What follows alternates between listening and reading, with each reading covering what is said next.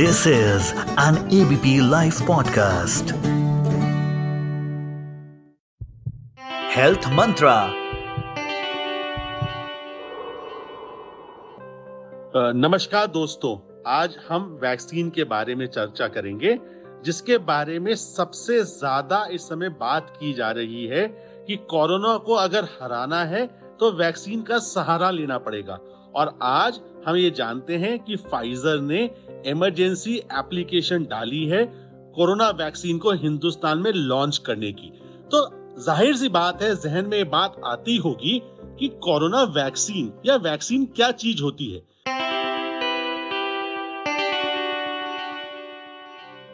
Vaccine एक प्रकार का पदार्थ है, बायोलॉजिकल पदार्थ है, जो बाहर से दिया जाता है सो दैट बॉडी की इम्यूनिटी डेवलप हो पाए। मतलब उस वायरस का पार्ट है जिसे बॉडी ने अभी देखा नहीं है। हम दिखाना चाहते हैं, बॉडी इम्यूनिटी को बिल्डअप करना चाहते हैं ताकि कभी वो वायरस अगर आए तो बॉडी उसको क्षमता से मार पाए। इस टर्मिनोलॉजी का यूज़ 1798 में एडवर्ड जेनर ने पहली बार किया था।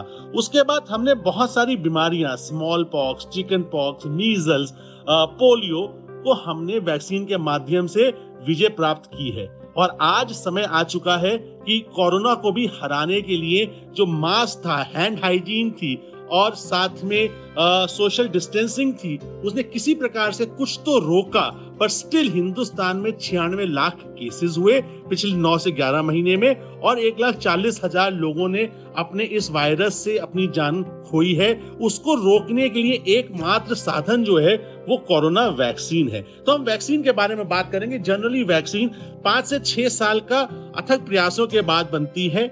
कितनी इम्यूनिटी बढ़ाएगी, कितनी क्वांटिटी में बढ़ाएगी, कब तक रखेगी? तो मान लीजिए बचपन में हमें स्मॉल पॉक्स का वैक्सीन लगता था पहले चिकन पॉक्स का वैक्सीन लगता था मीजल का वैक्सीन लगता था तो वो एक बार वैक्सीन लगाने से आजीवन हमारे को बीमारी से बचाता था। पर इन्फ्लुएंजा वैक्सीन है, हर साल लगानी पड़ती है, हर कुछ दिनों में रिपीट करनी पड़ती है, क्योंकि वायरस बदलता रहता है। तो इसीलिए आज हम जानेंगे कोरोना वायरस के बारे में तथ्य क्या है। कोरोना वायरस का उजागर वायरस पे काम करना चालू चालू हुआ जनवरी के महीने में 2020 में, जब हमारे को वायरस के बारे में सब चीज़ें पता चल गई। सबसे पहला काम था नवंबर, दिसंबर में जब पहली बार चाइना से वायरस बाहर निकला अमेरिका की तरफ़ और चाइना में तो वायरस के पार्टिकल्स को, वायरस के जो अंदरूनी पदार्थ था जो स्ट्रक्चर था, उसको पहले पता किया गया कि ये आरएनए वायरस है, किस प्रकार से फोल्डेड है, कितनी उसकी स्पाइक्स हैं, कितने उसके एंटीनाज हैं।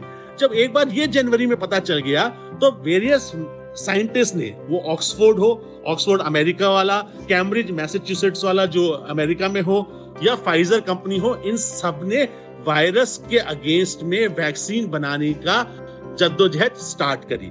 जद्दोजहद का मतलब ये है कि वायरस पता चल गया तो फाइजर की वैक्सीन आरएनए वैक्सीन है मॉडर्ना की वैक्सीन मॉडर्ना कहाँ से आई है? कैम्ब्रिज मैसेच्यूसेट अमेरिका से आई है। फाइजर की वैक्सीन कहाँ निर्मित निर्मित हुई है? फाइजर की वैक्सीन जर्मनी में और अमेरिका में साझा तरीके से डेवलप हुई है। ऑक्सफोर्ड और एस्ट्राजेनेका ऑक्सफोर्ड जगह है जहाँ पे यूके में वैक्सीन बनाई गई और एस्ट्राजेनेका वो कंपनी है जो वायरस का वो पदार्थ लेके आई जिसको शरीर के अंदर डाल के आर्टिफिशियल या एक्वायर्ड इम्यूनिटी डेवलप की जाएगी। तो वैक्सीन कौन कौन से प्रकार की है, ये जानना आवश्यक है। फाइजर की वैक्सीन आरएनए प्रकार की है मॉडर्ना की वैक्सीन आरएनए प्रकार की है एस्ट्राजेनेका की डीएनए प्रकार की है। ये बहुत इंपॉर्टेंट चीज़ है। क्यों? क्योंकि आरएनए प्लेटफॉर्म नया है, डीएनए प्लेटफॉर्म पुराना है। और जो हमारी देसी लोकल फॉर वोकल वाली वैक्सीन है, कोवैक्सीन वैक्सीन है, वो एडिनो वायरस के शेल के अंदर नैनो पार्टिकल में वायरस के पदार्थ को डाल के शरीर में डाल रही है। वैक्सीन का क्या मतलब होता है? आर्टिफिशियली हमने जो हमारा वायरस है, उसका हमने आरएनए बनाया।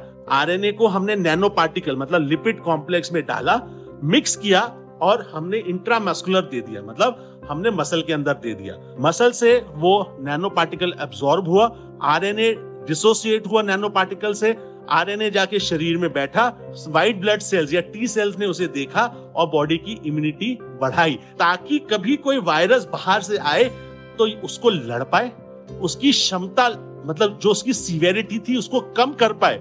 और साथ में सोने पे सुहागा तब होता जब वो वायरस को शेडिंग से भी रोक पाता। तो इस बात पे अपन बाद में आएँगे। तो तीन प्रकार की वैक्सीन जो इस समय बहुत प्रचलित है फाइजर मॉडर्ना और ऑक्सफोर्ड वैक्सीन ऑक्सफोर्ड वैक्सीन को हिंदुस्तान का सीरम इंस्टीट्यूट बना रहा है, जिसने 50 मिलियन डोजेस बना के रखी हुई है। वैक्सीन लगाने की चैलेंजेस क्या है? तो आप जानना चाहेंगे क्या वैक्सीन से सारे लोग बच जाएँगे? जब हम बहुत सारी जगहों पे हम बहुत सारे न्यूज़पेपर में पढ़ते हैं कि एफिकेसी क्या होती है। अब एफिकेसी का मतलब यह है कि मैंने 100 लोगों को दी 100 लोगों को वैक्सीन दी और 100 लोगों को नहीं दी।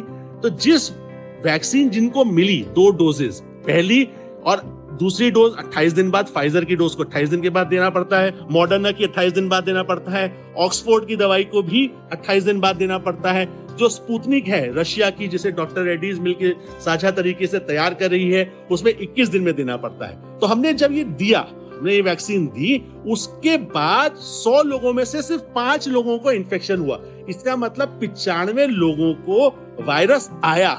शरीर ने प्रीफॉर्म्ड एंटीबॉडी से लड़ा और वायरस को वहीं रोक दिया। सीवियरिटी को कम कर दिया मोर्टेलिटी को कम कर दिया, क्योंकि हम जानते हैं कि बहुत सारे लोग इसी देश में एक लाख चालीस हज़ार लोग अपनी जान खो बैठे हैं। पर क्या उसने वायरस शेडिंग को रोका कि अगर मेरे को वैक्सीन लगी और मेरे को वायरस होने के बाद मैं घर जाऊँगा तो क्या मैं अपनी मदर को, अपनी बीबी को, अपने बच्चे को रोक पाऊँगा? ये अभी तक किसी भी ट्रायल ने नहीं दिखाया है। और जब ट्रायल होती है तो वो हेल्दी इंडिविजुअल्स में होती है, ना कि उन फ्रेल इंस्टीट्यूट फ्रेल लोगों में जो रियल लाइफ को उजागर करते हैं। तो जब वैक्सीन बनती है, पहला ये देखना होता है कि कोई भी चीज़ अगर 50 परसेंट से ऊपर है तो वो बहुत अच्छी है।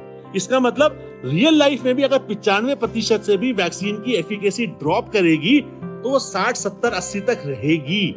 इसका मतलब वो फेल नहीं करेगी। तो हमने एक बहुत बड़ा मुकाम पा लिया है कि पिचानवे प्रतिशत लोग, सौ लोगों पे हम देंगे तो पिचानवे लोगों को कोरोना होगा। अगर होगा भी तो माइल्ड प्रकार का होगा और मोर्टेलिटी बच जाएगी, एक चीज़। दूसरी चीज़, पाँच लोगों को क्यों नहीं होगा? इसमें शोध चल रहा है। अब देखिए, जो पुरानी कन्वेंशनल वैक्सीन थी उनको पाँच पाँच साल लगते थे। ये हमने कंप्रेस करके दस महीने में वैक्सीन बना ली। इसका मतलब हमने कोई कट कॉर्नर्स कट किए क्या हमने कोई शॉर्टकट मारा? नहीं।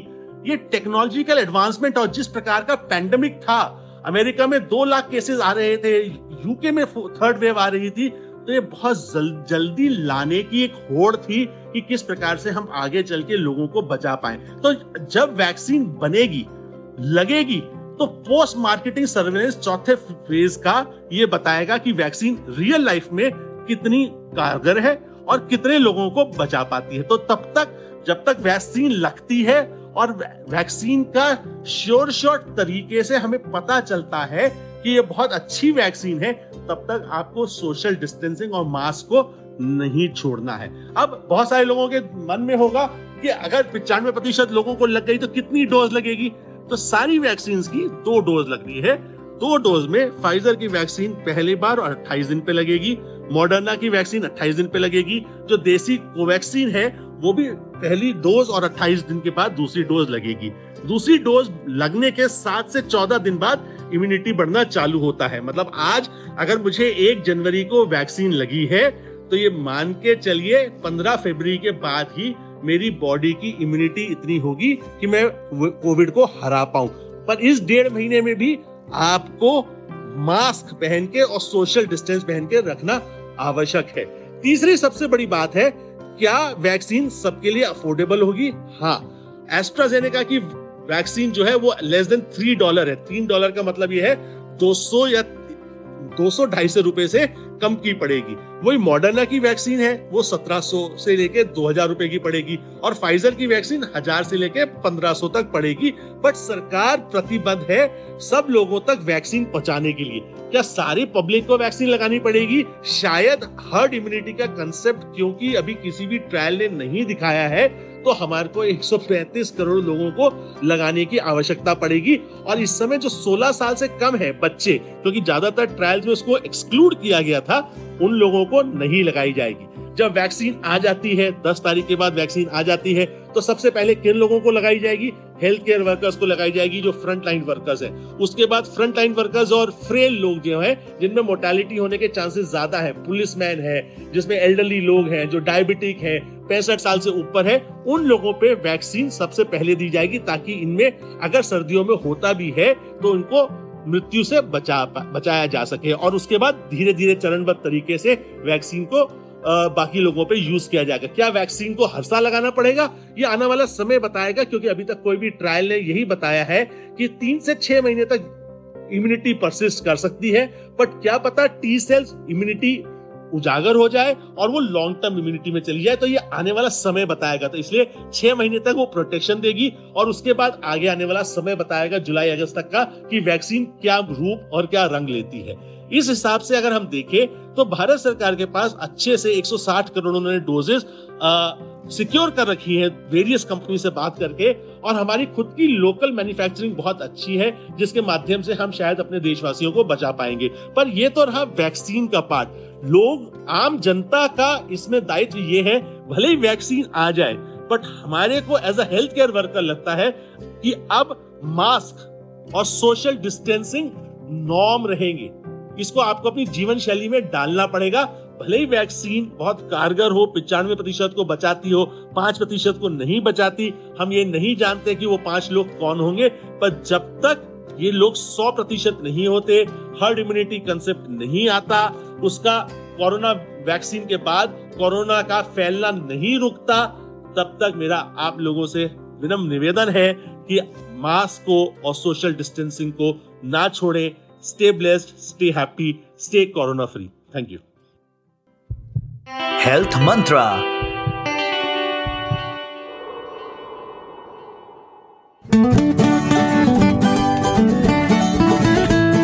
This is an ABP Life podcast.